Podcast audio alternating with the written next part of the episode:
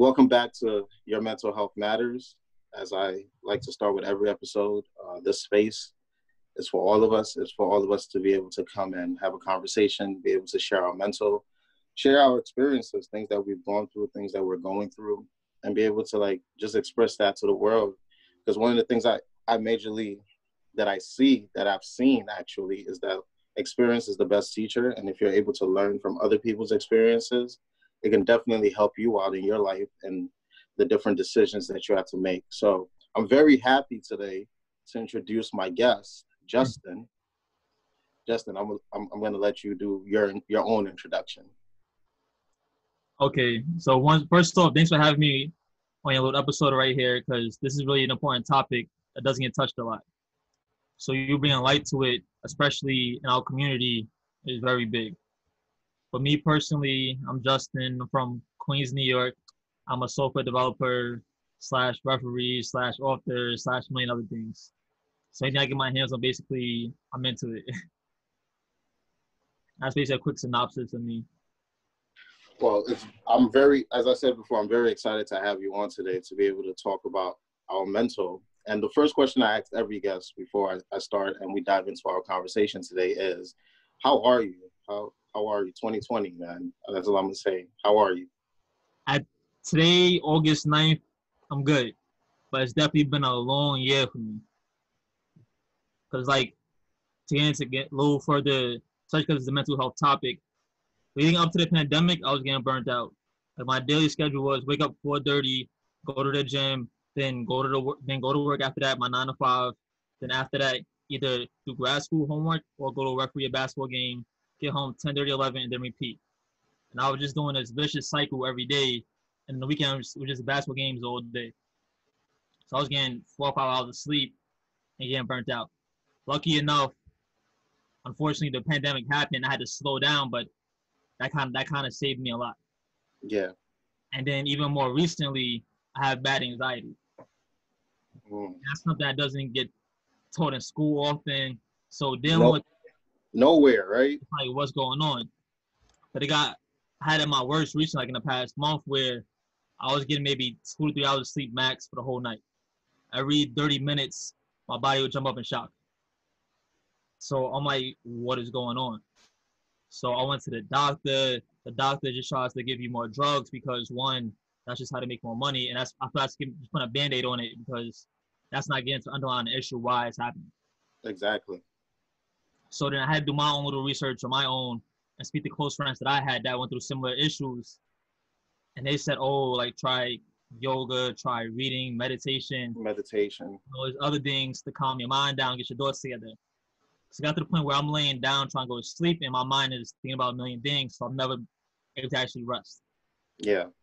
So just using my resources like that, I kind of got better at it, and now I'm in a good space. No, I'm glad you're in a good space, man, and I'm glad you had somebody, to, some people to talk to because one thing about me as well, bro, I I have my anxiety is wild, generalized, OC, every. Honestly, as I'm going through all the psychology pamphlets, I'm just like, I identify, I identify. I identify. So it's very important to find techniques to assist you in those moments of anxiety because those can start to feel overwhelming and they can start to feel like they're just that's just your that's your only reality. So meditation yoga being mindfulness practices those things help a lot. And we can definitely talk about it like after as well like the different techniques i use mm-hmm. because anxiety hits me. And for a very long time i didn't know how to hit back but now i do. that's the thing. I had it for years but never got that bad. I was able to control it. Yeah I had like a basic go-to technique we always do, but then that started to fail. Like I said, I would go to sleep for 30 minutes, then jump up and shop. Yeah. That's the point where I was scared to go to sleep because I know what's going to happen. Yeah. But actually doing my homework and reaching out to friends that I had and having meditation, those practices that actually help me improve my mental health definitely yeah. Nah, those things are important, man. And those things are things that I hope more people look into. And hope more people take seriously because it is something that one your mental will thank you for and you will just start to see it reflect in your life you see you see it reflecting your affect you see it reflecting just your mood in general on how you can tend to process things and understand things but I'm glad that now you're able to have those techniques for sure, bro.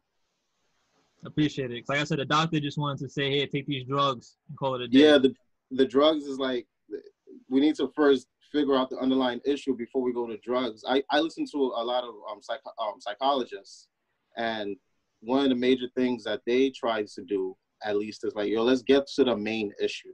Yes. Before, because drug is the last resort. Like ha- going to drugs or prescribing, that should be the last resort. But like you said, a lot of doctors just want to make that money, that prescription money, real quick. So the drugs, I, if you need it, I would, I definitely don't say don't take the drugs. But like I'm, attack, I'm definitely gonna go to it, but preventative care to even stop the attack from happening. Exactly, exactly, and that's what we need to learn more of the preventive care. Yes. And that actually goes into what we're going to dive into today. And this this conversation when it's funny because I had this thought, right? And then it's like as soon as I had the thought, God just started testing me. He was like, "Oh, this is what you're going to talk about. This is what it's in your heart. This is, now you need to face it." So our discussion today is um, strength.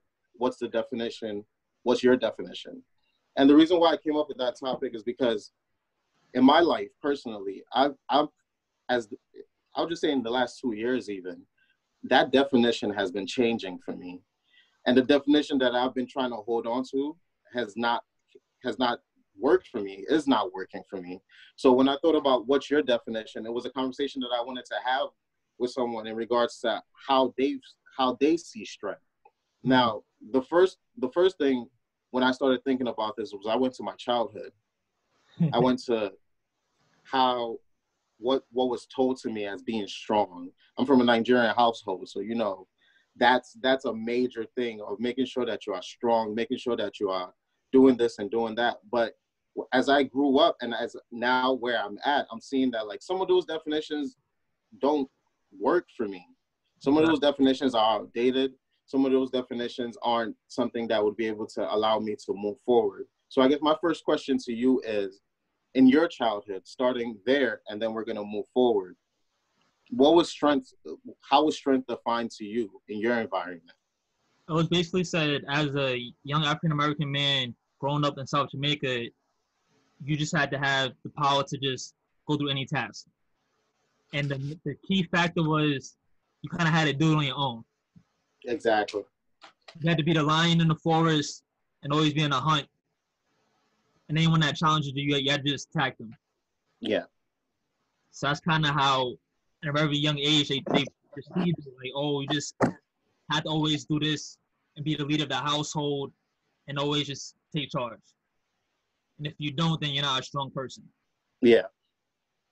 And that and that's something that I'm glad you said that because that's something that was told to me. Like my strength was provision, making sure that you are an uh, essential provider for your family, that you make sure that everything's on task. If you have children, you make sure that I mean, and those are all things you should do. Those are great advice, but it's there are in betweens to get to that point that is left out in the conversation because then it's like because then when they tell you what strength is then you kind of kind of get the observation of what you think weakness is to them Exactly. so what was your gauge of what weakness is to them to the to your environment to when you were growing up your influences were So for growing up, it was anytime you shown any vulnerability where you're not the strongest person around, you're your fool basically. Where you're not a strong person, you're gonna get attacked, and you're no longer a man basically. And that's really how it was growing up in the black community when, when I was- when I was younger.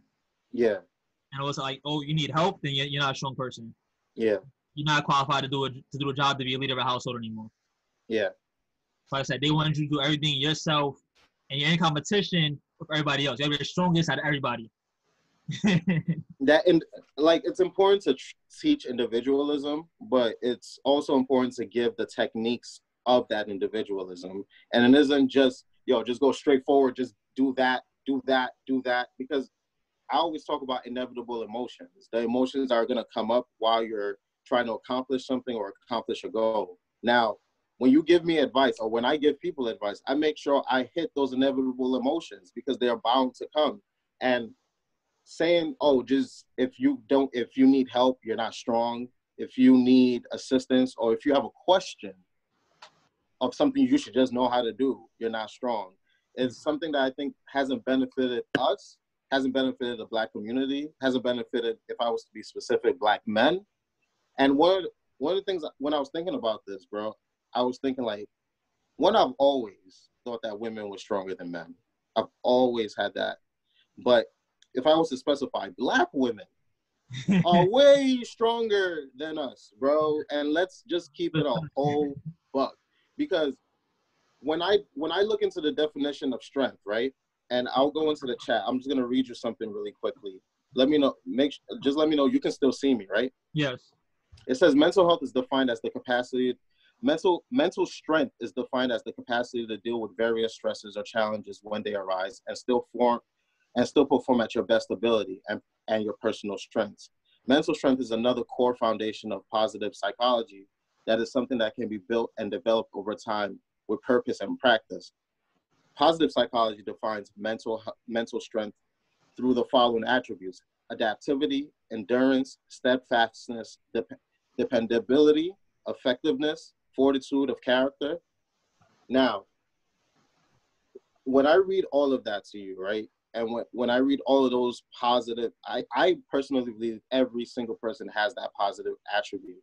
It's just their environment that can help them bring that out. Exactly. Now, if I was to dive into one of the attributes, the first one being um, adaptability, I feel like understand when they tell us, "Oh, you have to be strong," that that does mean, "Oh, whatever comes your way, you got to be able to handle it." But what they don't describe is that when things come your way, it may not you may not you may not be able to handle it. You may not have the mental fortitude yet to handle it. They don't tell you that you may have to seek to then be able to solve this problem. So when I think when I the question I want to ask you is in regards to adaptability, like how was that for you with your mental? So I was forced at a young age to adapt to a lot of things. Cause I said I grew up in Jamaica Queens, but I went to high school in Manhasset, Long Island, mm. which is a completely different environment. Yeah. Where the only African American people are the athletes, basically. So it's a culture shock for starters, and you have to adapt to a whole another way of life. But that also gave me exposure to see other things at a young age. Yeah. Because growing up in Queens, basically, the people you look up to was the, the drug dealers, the pro basketball players, and the rappers. That's what, so you had to idolize. Yeah. Then you go to Long Island where they have different mindsets. You see, oh, people could be like lawyers and doctors realistically that look like us. Like that's really that was mind boggling to adapt. Like, wait, yeah. you actually have more options to make it out besides rapping and, and playing, ball. Playing ball. Facts. So and, was, and that uh, not to. I'm sorry. Continue. I didn't want you. I didn't want. I said that was, that was that was one of times I adapt a lot at a young age. I was I was like 14, just seeing all this, trying to take all this in, and having to adapt to it. I couldn't turn to people right away because I don't know many people, many people who was in my situation. Yeah. None of my family was thrown into that environment before, and I never had any other friends that were thrown into that. So I had to kind of wing a lot of stuff.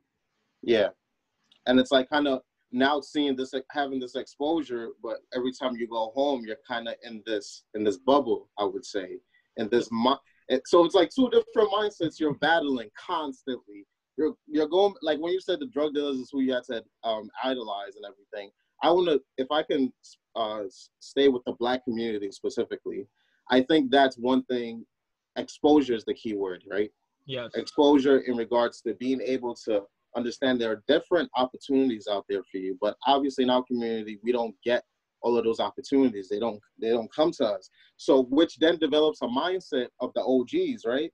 Of this is how you gotta do it. This is what you gotta make sure. A real man don't do this. A real man don't do that. Or you you're not strong, you weak for, for even thinking this way. You oh you trying to tell me your feelings? Nah, come on, bro. We're not talking about see yourself, that. what's wrong with you? exactly. What's and now hearing your story and being having that ability well having that opportunity to then go to that other school and then it o- opening up your mind and you being able to see different things i i personally believe that that's more that's what we need more in our community and if i was to be specific in regards to black men I had this thing where I was right. It's about competition versus collaboration. Yeah. Like what we're taught when we're younger, and what I now understand as as an adult is collaboration is the key to life. Exactly. Collaboration is how you move mountains. You can't. No, no one person can do it themselves.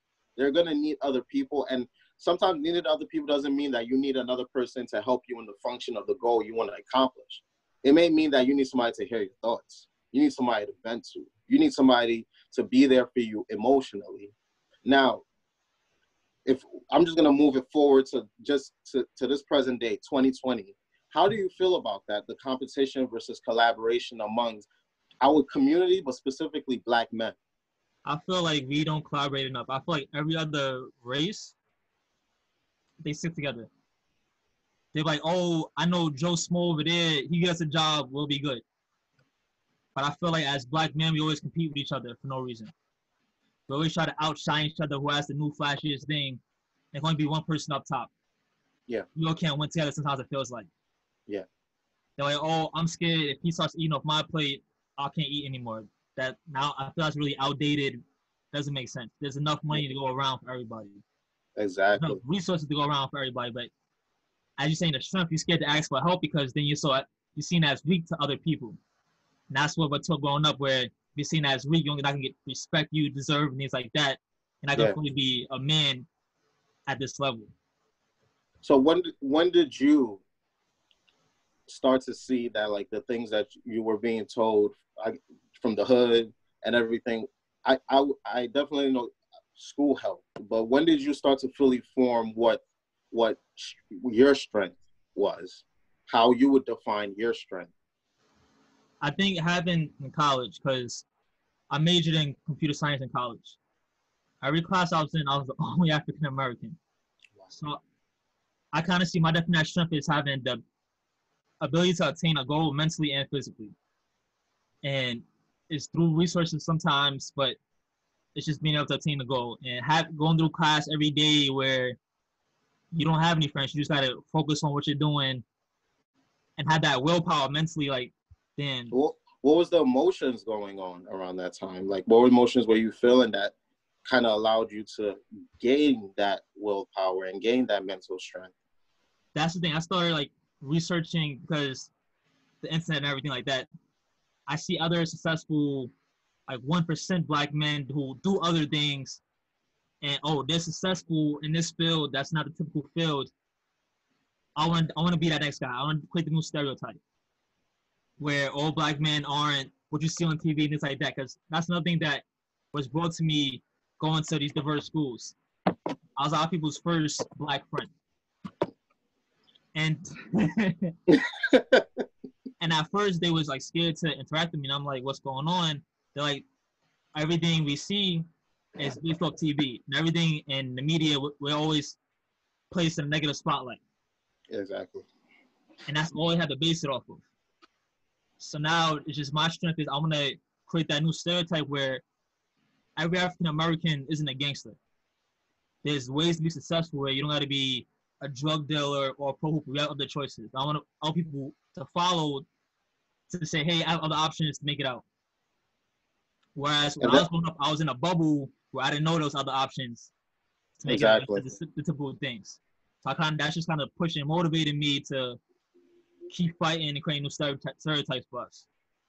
I think one of the most important things that you said is that you seeked out other inspirations that's that's a thing that we we also have to teach our youth teach people in their early 20s hell even our people our age that we get so stuck in this this perception of this is success this is me being strong this is me showing that i can handle anything but you're comparing it to something that really is not a, is not something that you can truly aspire to if you really know who you are.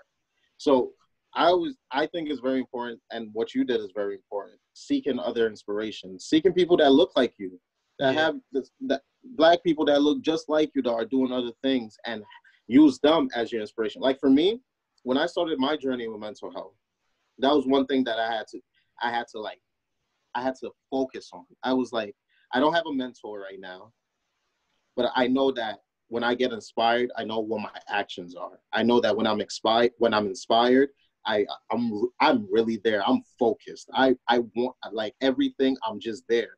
So I had to seek out um, inspiration, like Kevin Hart. Kevin Hart is one of my biggest inspirations because give it a buck with you. I was watching Soul Plane. I didn't see his other movies. Never thought Kevin Hart was be Kevin Hart. Exactly. But if you really listen to his story and and he came from the same environments we came from, but understanding what he really did to like propel himself. And part of part of the thing that they do tell us that we should keep in us. And when I say they, I mean our influences growing up or the environment we grew up in. One thing we should keep is that working hard is really essential. Yes. You have to be a hard worker. That is that is a sense of that is a, a sign of strength. Being able to say, hey, I want this, and you work hard for it. And that's something that Kevin Hart constantly teaches me and inspires me to to always look at that like, yo, okay, if I if I'm doing this, I need to make sure I'm putting a 110 percent. So inspiration is definitely something that we all need. Who are because you're you do different you do you, do various things, bro. Who who are some people that you would say inspire you? So for starters, Kevin Hart, because like when I first started dealing with anxiety and stuff, I got into audiobooks a lot. So I'll be on a road driving a lot, and I heard his story, his audiobook, where he said he would take the bus from Philly to New York to perform for people in New York, for my people, and then not get paid for it, and then have to pay for the bus back home, and then keep repeating that cycle. And just that grind to always not gonna see the reward right away. Yeah. But you just keep that light at the, at the light at, at the end of the tunnel, thinking I'm gonna make it one day. It's gonna be worth it. I Delayed gratification. Okay. So that that was one big person, and then my favorite athlete is LeBron James, because no matter what you say as a basketball player, he gets hate from everybody, but off the court, what he's doing, how he built his I, be- I believe school and stuff like that. Who else you know is doing things like that? Precisely. Precisely. Because everyone everyone could do their regular nine to five job, but doing that extra that's not required, but you're still doing it because you're helping the next generation. Yeah. And that That's and that kind of I'm glad you brought up LeBron James because I wanted to dive into mental strength, right? So the definition well we kind of just went through hey Mika, could you I'm I'm so glad you're here. Could you mute your phone real quick? There we go. So dive into because you said LeBron James is mental strength. I believe that that that's something that every single one of us in our day to day we are always we're constantly always making sure I'm being mentally strong. I well I hope we are in our mental that I'm being mental, mentally strong. And when I think of mental strength, I think of attributes that most people probably wouldn't attribute to it, but I think gratitude. Mm-hmm. I think mental strength is understanding your gratitude, on uh, being able to to have gratitude in a day, even if shit is not going right. I think mental strength is being able to help others, being able to empathize with others, being able to be vulnerable. And so, if I, I wanted to ask you, what's your definition of mental strength? As you said, just to see things through to a goal where you could always humble yourself where things could always be worse. Sometimes you have a really bad day and you're like, man, why is why is God picking on me today? But you gotta remember what you're thankful for. Yeah. Like I'm able to walk to the store. There's people in wheelchairs who can't do that. So just having that gratitude every day to just keep pushing me like you gotta be thankful for what you have. Exactly. Now, now, if you're if you said the word humble, right? I think humble is something that would allow you to even develop, even if you're not there yet, to continue to strive to develop a a, a really strong mental. And with humbleness, if, if you could describe the first time where you had to be mentally strong and humble yourself, and then like learn from that experience, what what time in your life or what situation in life would you say that occurred? So two times And, my life I not to cut you off, can you tell us the process mentally? Okay, so two times in my life I got humbled hard. so like I said, I was fortunate enough to go to a, a good high school because of basketball in Manhasset. And the end of my junior year, I started getting scholarship offers for D2 schools for basketball. So I'm on cloud nine, like, yeah, I have this coach coming to see all my games and stuff like that.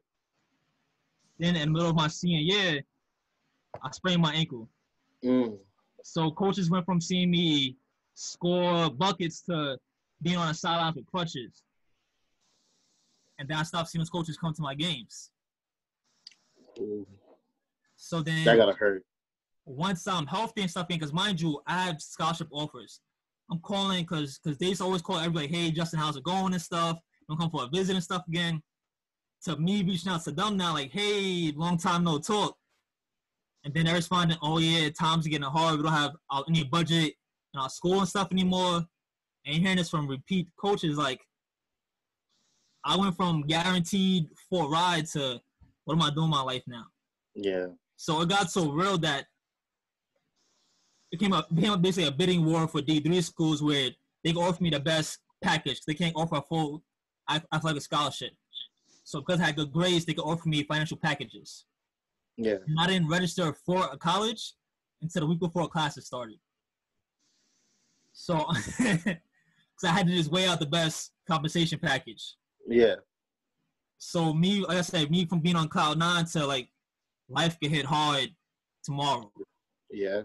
Yeah. But I feel that all that happened for a reason because if I'd went to a different school, I'd probably still be chasing hoop dreams. But I went to school I went to, still played basketball. I was able to get on track then find other things I had a desire for and passion for. Yeah. So that was the first time I had to get humbled gratefully. Then the second time was my senior year of college I actually was playing. And my senior was a rebuilding phase for us in basketball. We had a bunch of freshmen and stuff like that. So the first half of my senior year, I'm averaging like 14, 15 points, getting 30 minutes a game and stuff. But then the second half of the season, I'm getting like 15 minutes a game. Mm. Coaches benching me and stuff now. And I'm like, what's going on? So I, I pressed my coach like, hey, it's my senior year. What are you doing? And he looked at me man to man and said, honestly, you're the only senior that's playing right now. How get them used to playing without you? Wow. At And it's your senior year. at first I'm like, what you mean? But from a business standpoint, looking back, I, I understood what he had to do. Yeah. And that helped mold me for the rest of my life where every a lot of things is strictly business. You got, you Mm. got somehow take, you got somehow take emotions out of what you're doing if it's just business. Well, of course, he could have let me just keep doing what I had to do my senior year, but then next year his, his kids would have had no experience.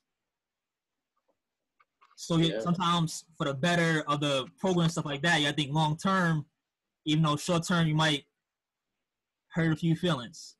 and and I'm I'm gonna I'm gonna dive in a little a little bit here, bro. If if you want to if you want to discuss it, you can discuss it. What were those emotions in those? Because for me, sometimes the way I learn is I really can recall it happened how I felt. So That's that, that's the thing, because I remember it was late after practice. I was captain and everything, so we used to talk all the time. But I pulled up to his office, and then he told me what he said, and I'm just like stuck in a chair, like, wow, like how do you say that to me as a senior, his last round playing basketball? And then I'm walking back to my dorm room, and mind you, as, as you said, I was only seeing I played, and my best friend at the time didn't live on campus anymore. So I'm taking that long walk back to the dorms, like, what what what am I doing in my life right now? mm, Why is this happening to me? Why am I getting picked on again? But I felt I had other emotional support at the time. Like my That's girlfriend at the time was really supportive. And then just having someone to vent to and having that resource and Mhm. express and just reminded me tomorrow is gonna be a better day overall. You also have to think long term basketball isn't the end point. It's just a next stepping stone for you to go on the rest of your life. Exactly. emotional point and resources definitely help me through those times. And that, and I'm glad you have those resources because when when you were speaking, I was writing a couple of things down that I'm I'm glad that I'm glad that you were able to to handle that and get through that and overcome that because like you said life can hit you tomorrow. Life can hit you hard tomorrow. And you got to learn how to kind of sometimes take your emotions out of it if it's just business. And that's that's mm-hmm. something i also like want to harper on in regards to mental strength.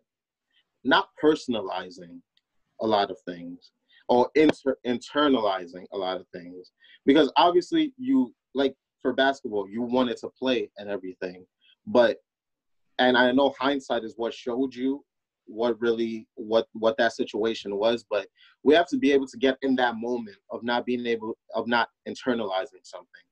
Because that decision that the coach made he was like you said he was thinking long term about his next year. So it's not about you specifically. You're not a bad player. You're not doing anything wrong to hurt the team. He's he just has this thing in his mind which is about him and a lot of us let our mental strength and our mental health break down because we internalize something that was never for us, that was never meant for us to, to internalize. And one of the most important things that you also said, and I'm going to get back to internalization, but I just wanted to cover one of the most important things that you said venting. Being able to have somebody there or people there that you can vent to. You see, when we go back to the definition of strength, right? Yo, and you should not be venting to nobody. You exactly. Should, you should keep your head up high and keep it in. You gotta be a strong black going. man. yeah, be a strong black man and keep going. But when I when I address like the things that I learned then and things that I'm knowing now, bro, venting, being able to and not even and when I say venting, I don't mean an angry manner or anything, but being able to get it out being able to formulate those sentences in your in your head, say it out loud, hear you say it, and then internalize it to yourself. That's a process that a lot of people don't utilize. And again, it, it goes back to what strength is and what we learned that it's like you're not for bro, if I was to speak personally, right? Before I got onto this journey, I told you I come from a strict a strict Nigerian home. Venting? Venting? Who you exactly. Your dad, your mom, your even your your siblings that are there for you. They, I'm the youngest. They already they doing it. So it's like I'm not about to vent about something I got to do that you already did. They don't want to hear that. They doing what they got to do. But what I've come to learn is being able just being able to say it out loud to somebody is very important. And I'm glad you had that support system. And just to piggyback on that, because one of my many jobs in college was being a resident assistant. So I had a bunch of kids in the dorm that I was in charge of. Yeah. That's kind of how I learned how strong having resources was for people. Because I thought through people many different backgrounds, that first time being away from their parents and stuff like that, and they're freaking out. But yeah. me being a resource for them as an RA and having someone to vent to and calm them down, and just to see things from a different point of view, I saw how much it helped them. Yeah. Now I apply that to my own life. Yeah. I might be just seeing something straightforward but if I've been to my friend here, he might be like, hey, from this point of view, go also see like this. And I wasn't even thinking like that. I always I say a whole other world. I, I always say it's always important to have a third voice because you have your you have your unconscious thoughts that's happening. You have the conscious thoughts, and they're just going back and forth. Exactly. So it's always important to have, and that's why it's important for me. Is my spirituality. My spirituality created like obviously I still talk to my friends and everything. I'll say they're the fourth voice. But my third voice is when I'm there, when I'm when they're fighting, I go to God. Because that's that's the third voice for me. That's who's gonna then be like, okay, maybe you should see it this way, maybe you shouldn't, or maybe you shouldn't be looking at it this way. And that kind of makes me want to transition. And just for a little bit, I'm gonna um, just be specific in regards to our community and black men a lot of things that I've seen amongst amongst black men, amongst my friends, people around me, is that our ability to to state our emotions, let me just say point blank, is lacking. Yes. It's it's lacking in a heavy way. And it's something we continue to breeze over. It's something that a lot a lot of men continue to to still stay with the old stereotype that we were talking about, like yo, what I learned is I, I don't talk about it. I handle it and I make and I and I'm and I'm gonna be good. So I first wanted to ask you in regards to how do you feel about like black men in our community in regards to seeking help? I just said I feel it's lacking a lot. Even while I was going through stuff, even like going to therapy. Let let's let you say to someone you want to therapy. You're like, oh, what's wrong with you? You going to mental institution stuff like that. But talking to other friends who dealt with high anxiety, they're like, try that because that's what helped them. Yeah. So I actually signed up for that, even though I have my anxiety under control now, just to have another resource. Yeah. Because it can't hurt. Just to help me. I might be thinking my problem is this and this and this, but having a deep conversation with a professional might be like, when you was 10, you got to that's what's going on you. Exactly. but exactly. But being a black man, you're not supposed to be able to show any vulnerability, vulnerability or anything like that. So you gotta always stay strong. You gotta always do everything yourself. But I felt it's kind of like reinventing the wheel. If if someone else went through something similar, why not seek their help and see what they did to solve that problem? Exactly. Instead of repeating their mistakes over and over and wasting your time and your mental health, you could talk to your friend that went through it and like, oh, just do this, and that was my solution. It might not work, but it might jump you leaps ahead of where you were before. It might put a battery in your back. It might give exactly. you a different thought. My pastor once said to me when I was younger, bro. I was probably like 16 when he said this. Stayed with me, for, like will stay with me for the rest of my life. A smart person learns from their mistakes. A wise person learns from other people's mistakes. And I want all of us, black men, black women, our community, to be wise, to be able to talk to one another learn from each other's mistakes to move forward. And you you touched on something and the word vulnerability. Now, for me, the word vulnerability is still and in this discussion, just to let you know, this these things are still things I'm working on. Not going back to the default, not going back to what I learned. Always keeping these techniques front and center. Vulnerability is a word that I I make sure and I go back and forth with because I think vulnerability is the true aspect of strength. And that's why I said number one, women are stronger than us because they're they're able to access this vulnerable state that is their truth. And that's what vulnerability is being able to access your truth and be comfortable with your truth at any time to then share it with the world. So, would you say, how are you in vulnerability? How are you in regards to being vulnerable and I'll I'll I'll put this in a spectrum with your friends and relationships and your family and socially. Because that's the thing. I try to be as open as possible on social media because I feel like if I'm going through something, someone else might go, be going through the same thing and they can relate to it. Yeah. connect on that level. But because I because my past, I've been hurt in the past, so I do have walls up. And reaching certain levels of vulnerability is hard for me now especially because with going back with the old, you got to be a strong black man because of X, Y, and Z. You can't show any flaws or anything like that. But I feel like me being as open as possible and showing that I am vulnerable to an extent helps me learn a lot because people are more open to approaching me. Yeah. They're like, I may need help from him or I may be able to help him. Yeah, exactly. He seems open to re- to receiving help. Exactly. It, it opens the- it opens your eyes. It's a vulnerability brings clarity. It brings clarity to what to perception essentially. And I just I again I'm gonna keep prefacing it if you don't want to talk about it, bro. You know that's it. But walls up for me.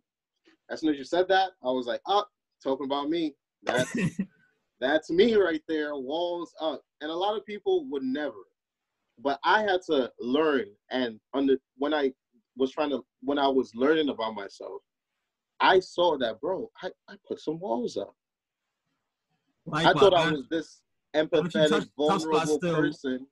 Yeah, I thought I was this empathetic, vulnerable person. but there was this wall that was just there that was very limiting. So my question to you is number one, why did those walls go up? And number two, like how did you really come to to understand it and then come to overcome it? So that's the thing. The walls first came up because I was being vulnerable and like got let down or got hurt. And then so my mental aspect is you don't want that to happen again. You gotta put the walls up. Mm-hmm. And over time, you think that oh those walls aren't aren't there no more until people touch certain spots or certain topics. And you're like, oh snap, it really is there still. And like a trigger. Of, yes, yeah, you get triggered for something. And part of my I guess technique to get over that is I tell people to call me out. If you see me put up a wall being defensive, call me out. I'm not gonna attack you, but sometimes I might not be sick. I might not see because I'm caught up in the episode. I'm caught up being triggered. But just as a friend, as a partner, call me out on my BS. Mm-hmm. Because I'm trying to strive to get better and to not have all these walls up and be as open as possible. But my question now to you, because number one, that's very important, and that's actually bold to be able to do because, bro, you just don't know any moment somebody could just hit you with that, like, hey, you're doing I'm a lot. you're not doing. You're doing a lot, but I want you to internalize that. Internalize that that feeling because that's something I connect with. I connect with when you said the letdown.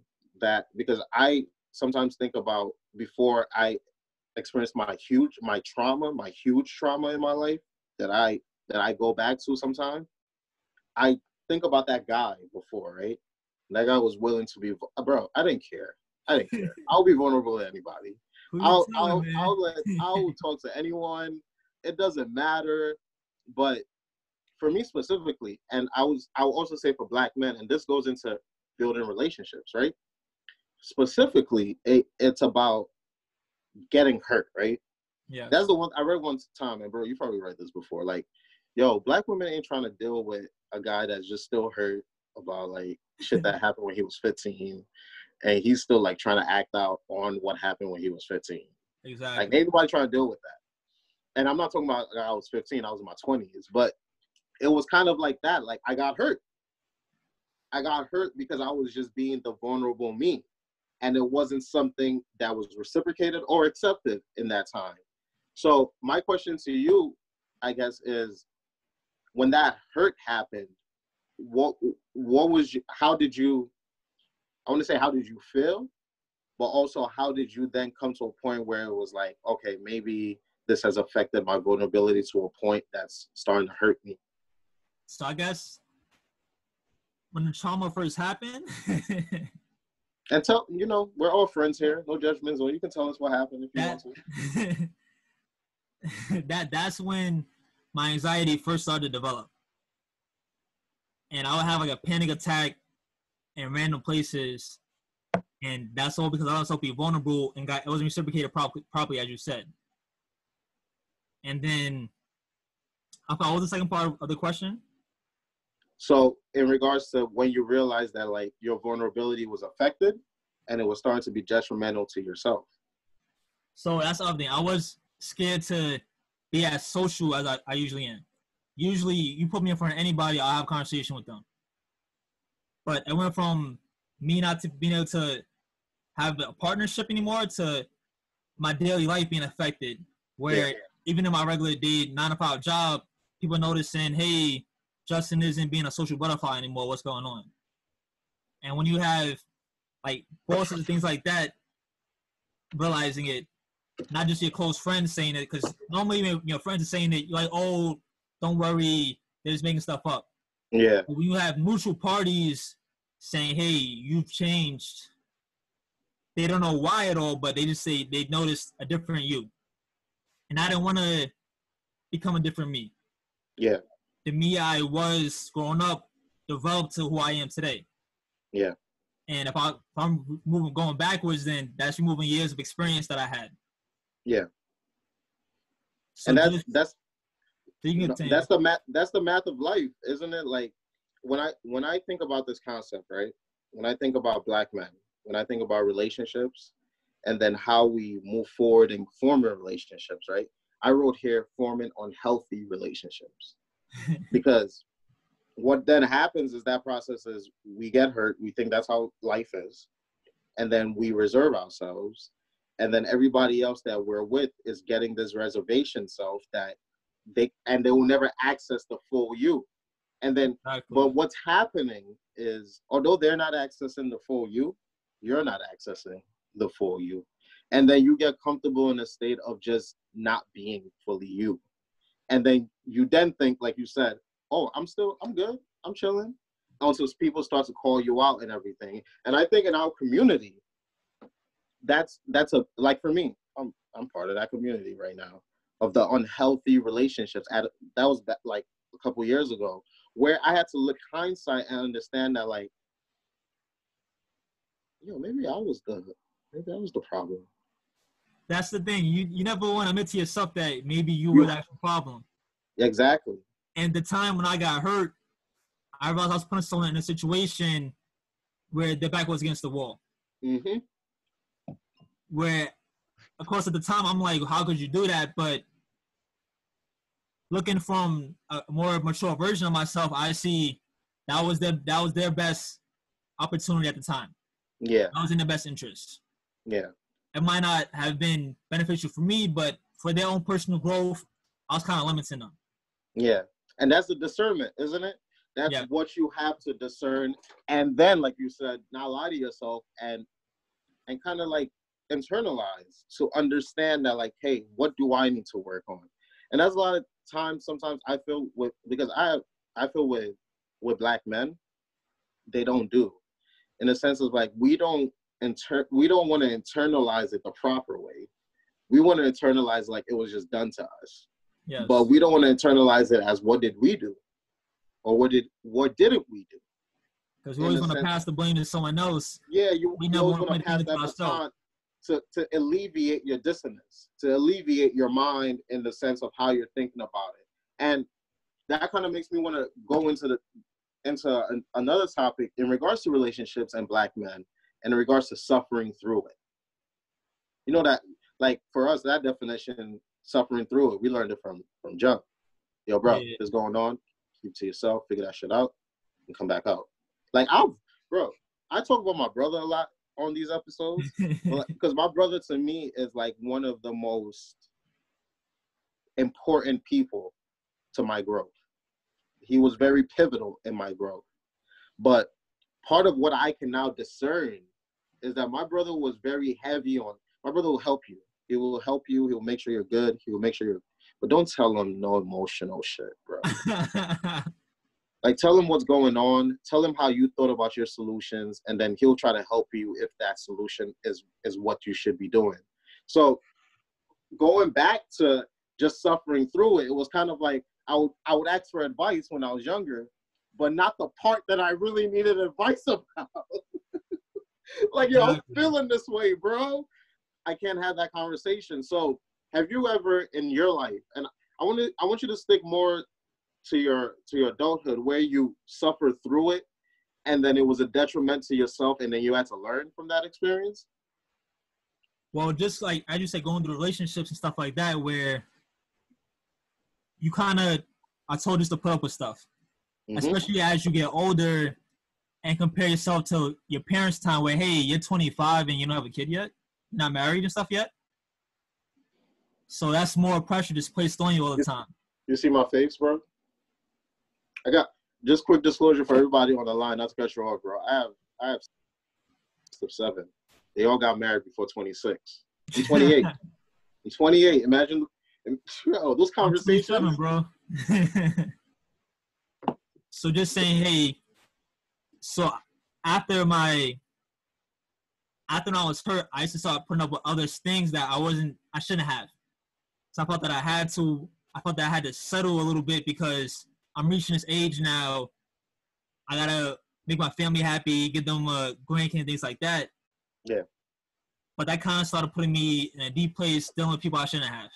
Mm-hmm. And I realized that, be, that was being detrimental to my health because as men, we get mentally abused also. Talk about it. Talk about and and women you guys are the greatest. You guys are amazing. Yes of course of course. you, you, deserve the best but talk about that part bro. But especially because everyone has their insecurities and stuff but when they project it on you, and then you start to believe sometimes that hey, did I do something wrong? I'm I'm laughing because Like- I connect with that. like I'll post a shirtless picture. I'm, I'm getting I'm getting a phone call right away. And I'm like, I'm like, what you? I have, I have a. Post a shirtless picture no more. And just little things like that, where, oh, you just part of the streets and stuff like that. I'm like, what? What do you mean? But you deal with that abuse. People hate to say it, but that's part of abuse for mental health, also, though. A lot of people don't like to talk. A lot of people don't like to talk about verbal abuse. We, You're I mean, and I was, told something over and over again, you start to believe it. exactly. That's why if I do the opposite now, where I tell myself every day you're gonna be successful, I believe it. But when you have someone that you're close with always saying things to try to put you down, you eventually start to believe it because that's all you're being told. Exactly. And as part of our community, you don't have those resources sometimes to say, hey, that's not right. Because you gotta be this strong rock all the time. And a guy being mentally abused, what, what is that? That's definitely definition of being weak and Yeah, not having we, strength. we, we could curse being pussy. That's what niggas will say. Yo, you being Exactly. pussy, bro. What you mean? You couldn't handle that she said that to you, bro? Exactly. Oh, you're getting soft. Exactly. Facts. Facts. And it goes back to the beginning of our conversation and then here, right? That balance. What you know, what you come to know, what's happening. What I know is I shouldn't I shouldn't feel no type of way that she's saying this over and over again. Even even if she's incorrect. What you come to know is nah, she should probably say something and the situation that you're in is like it's being said at you over and over again so you're still battling those two thoughts and this situation is dissolving or unraveling and then i feel like if i for me personally I, that's a, that's that situation was something i went through where it was like got hurt like you said got hurt felt felt felt a pain i never felt before and then started to kind of settle a little bit as well started to kind of like be in situations that I generally wouldn't be in, but you know, Exactly. new these these thoughts are in my head, and then you're fighting like you you know what that should that's not affecting me. She just saying that like it's cool, like I'm, but it is it is affecting you because a year in, you're believing things that a year ago ain't nobody could say to you. Nobody could tell you that. And that's the thing that men in the emotional process, right, don't want to deal with. You have to be able to deal with understanding that, like, yo, sometimes the things that are being said to you do affect you. And this is not the moment to just be like, I'm a I'm a tough through it. But it's not so it's also not the moment to be yelling at anybody or or trying to make or belittling anybody. That's why I always talk your mental health matters. It's important to be able to then sh- speak about your mental in a healthy manner. Be Yes. able to tell you that, hey, yo, when you when you continually say this, because a man in a sentence with a girl, I had to learn this. I'm still learning it. Saying this sentence, yo, when you continuously say this, the way it makes me feel, dog, dog. so, so it's like being able to hear yourself say that, but understand why it's important to say that. And it goes reverse uh, for a woman in a relationship with a man as well. I always, I have two female best friends. And I always tell them, bro, if you don't like the way he's talking to you, it don't take nothing but a moment for you to let him go crazy a little bit, calm down, see him calm down, and then tell him, yo, I don't, if you got to be G about it, yo, I don't like the way you talking to me. I don't like the things that you're saying.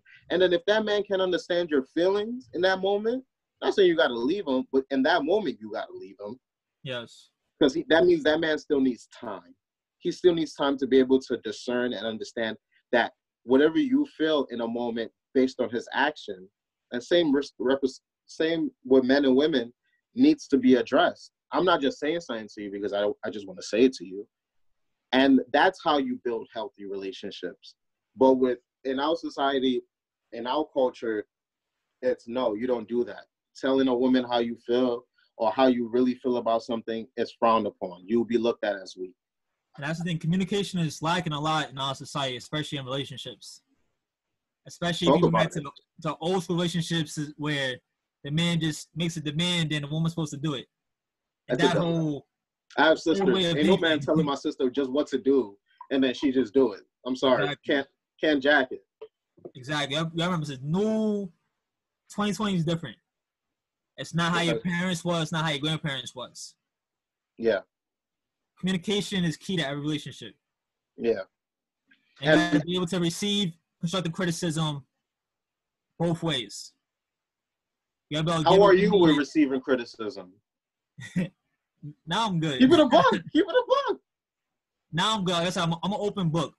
If, if I'm tripping, check me. I, I I appreciate. I'll thank you. In a moment, I'll I'll freeze to listen to what you're saying, cause I I'll, I'll hear everything you're saying. I might not listen to it fully, but I'll hear you out. I'm not gonna cut you off and just be one-minded, Yeah, especially because that's the other thing. People used to always try to bait me into arguments, and I would fall for it. yeah. But now I'm realizing my peace of mind and mental health is not worth it. It's not. And people get mad at me for not falling for that anymore. Where oh, how come you not arguing with me? You're not showing you care. I'm saying no. I'm showing you I care still, but I'm not gonna argue. I disagree. Yeah, I'm not gonna keep trying to push my point. I'm understanding other points of views, and just leave it at that. yeah. And open-mindedness is a key word you used. Like being open-minded. I think that's something that we all need to make sure that we establish in our mental health. Like the way your mental, it, it sounds weird. I feel like even in my head as I'm saying it, but I'm gonna say it out loud. It sounds weird to me, but like your mental health goes to its full capacity when you're open-minded.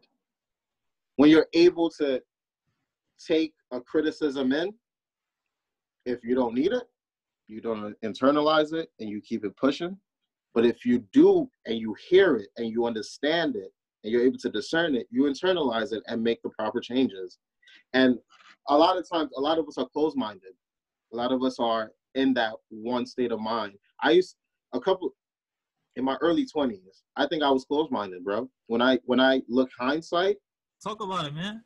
no, I, to be real with you, I thought I was very close minded because I was this guy thinking I was open minded, right? But I'm gonna cut you. I'm gonna, when you're saying something to me and I don't like how it's going, I'm gonna cut you off. I'm gonna try to switch it to to just how I'm seeing it. And in my mind, I'm listening to you, but nah, I'm I'm just listening to me. I'm listening to you so I can tell you what I want to say. And that's something that a lot of us do. And I had to learn that that's that's a no-no. That's not how you it's not how you properly one care for somebody. There's no way you can empathize with somebody in that moment. And your guards are already up. You're defensive. You can't be vulnerable if you're defensive. So I had to learn all of that to understand that, like, okay, maybe I'm not being as open minded. And then I had to learn the open mindedness of, of things. So if we're just going to our general community, right? And we're talking about strength and what that definition is to you, I would like to ask you can you define now in your current state, what is strength to you? So currently, 2020 me is it still has the the core of having the ability mentally and physically to obtain a goal, but now it's with using resources if needed. Growing up was you had to do it by yourself. Now is also if you could YouTube how this guy did it and find an easy way to do it, that's part of being strong. Being able to put your ego aside mentally and saying, hey, that guy might be right. Might be my way of doing it, but I might be more efficient. I'm gonna do it that way. And then being strong enough mentally to humble yourself to do that, that's my new version of it. You use yeah, bro. You use perfect words, bro. Ego, humble, Google, YouTube. that's how you Those learn. Man. Re, but the I guess it all falls on the umbrella of resources. yes. I think for me, if I was to answer that question, strength is being able to utilize all your resources. Being able, I when I think about strength, right, I also think about courage.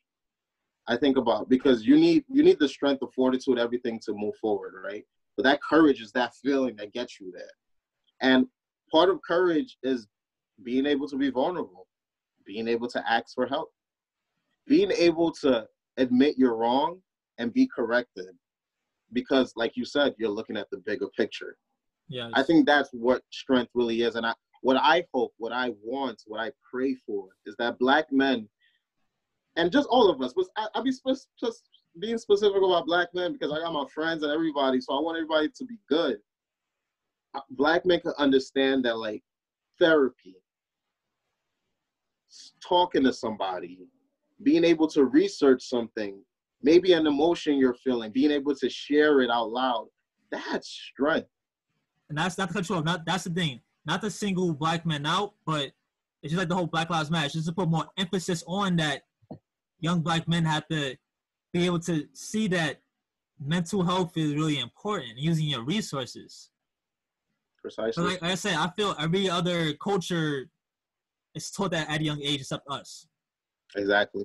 Exactly. And being Exactly. exposed to it, I'm like, your parents taught you that when you was a kid? Whereas I had to go through different hard times to actually learn that myself through experience. Exactly. The thing is, I think one of the most important thing is, I mean, experience is the best teacher, right? Of course. Experience either from external or internal is the best teacher, but it's very important to just so we can we need to set the record straight because the reason why this is so important to me is because every young person I need them to have the record straight because what I learned, bro, for me, until you know, 28 is the best year. I know 2020 is a little crazy, but I think I've probably learned more about myself this year than I have in 27 years. You're not the only one, man. But when I say set the record straight, I mean, let me tell you that being just macho all the time and not expressing your feelings or not having an outlet will be detrimental to your development. yes. You know that bag you want to get will be detrimental to that bag you're trying to get. You know that girl you want will be detrimental to that fine girl that you want because she's not gonna want you, bro. Because you're not gonna have, like you said, the communication skills, the ability to empathize, the ability to be vulnerable. Because a man obviously needs the strength, right? But the only when I told you the thing I take from the experiences and the influences of my past is the provision one thing for me that I do understand is I need to, I I want to make sure as a man I'm able to provide. I'm able to provide for my my eventual wife, my eventual kids, my family, my my siblings, my parents. I'm able to provide that strength. I'm not getting rid of. Y'all was right about that. But everything else, I'm trying to live a real human experience, and to have a real human experience re- re- requires me to be able to show my emotions, be able to talk about my mental health, be able to come to terms with my truth, express it to somebody, and not constantly feel judged. Exactly. That's the spectrum, that's the environment that we need to create for ourselves. And you go into Black Lives Matter, the youth, us. I, I keep saying our generation has a has an obligation now. We've been chilling. We've been chilling, but we have an obligation. Black Lives Matter is our obligation yes. because the ones bef- after us will need the strength that we exuded now to continue our work. But we have to be good examples. We have to be able to show them that there are some things that you need to know that maybe wasn't taught to us. We learned, and now we're going to teach you. And that kind of takes me to the last question I had for you. And I wanted to ask you if you were to, because one of the main reasons, just a quick backdrop, and just speaking on you as well, bro. One of the main reasons why I wanted to speak to you is because I've seen your evolution. I've seen you disciplined. I've seen you just be yourself. I don't know all those stories, but as I continue to, bro, I've known you for what, over six, seven years? yeah. as I continue to see you progress, I see this person is being themselves, is it's fully comfortable in their skin. So my last question to you is if there's somebody if there's somebody out there that's currently dealing with understanding strength, understanding that what they should listen to, what they shouldn't listen to, and also trying to gauge their strength. What's the advice you would give them to make sure they keep in the back of their minds all the time? Well, first off, I would say you don't always have to fit in. I felt the like the younger version of me always tried to find a way to fit in, whereas the older, more mature me now, I'm making my own path. And then actually taking time to focus on working on yourself. Like one of the hardest, as you said, you gonna thought about yourself this shit. I did too. Where right now I can't be in a relationship because I've been focused on stuff and figure out stuff myself about myself, and just breaking myself down back to the trauma and then the walls and everything like that, and just being able to tell them you can be vulnerable, and then try to learn from everywhere you can because there's a million people on the internet that you can learn from for free. You don't you don't have to always pay a resource if you don't have the sufficient funds. You can just YouTube successful people and see some some of the steps that they took. And then I know I'm getting a little off topic, so you can send me back to the the question. No, again. go ahead, bro. Go ahead. That's kind of been like one of my things where I'm seeing how Jeff Bezos and people like that some of their childhoods and things like that, what they went through, their experiences. Not to say I thought I had it rough. They had it worse and still were successful. So I stopped making excuses for myself and stop being complacent. That's something I got complacent a lot of points in my life where hey, I'm kind of successful. I can just chill now, but now I I have a bigger mission to help the next generation, as you were saying, and people to follow because one of the things I do right now is my little more inspirational quotes. I get hit ups from random people saying, "Hey, you don't know how much that helped me do my day today." Like I felt those I quotes are dope. they was like, "Oh, I felt I was the only person experiencing this," and then I saw that, and I no longer felt like I was alone, and that helped me get through it. And I'm like, "Wow, I have strangers I'm kind of helping now." Yeah and that kind of sometimes mean, means more to me than any like financial gain because money is materialistic that come and goes but actually seeing someone else smile because of you that kind of touches my heart a lot yeah that's doing the work that's doing the Something, service if i can help the, the next kid that looks like me 10 years from now just keep pushing like hey just be mentally strong you're gonna get through this whatever you're gonna do right now just trust in God. That's another resource you have, or trust in whatever the higher being you believe in. That whatever happens is gonna happen for a reason. You may not understand it right now, but down the road you understand it. Like going back to my experiences, I lost the scholarships at the point I didn't get it. But now where I'm at right now, I wouldn't be here doing this conversation right now because I'll be somewhere trying to play ball still.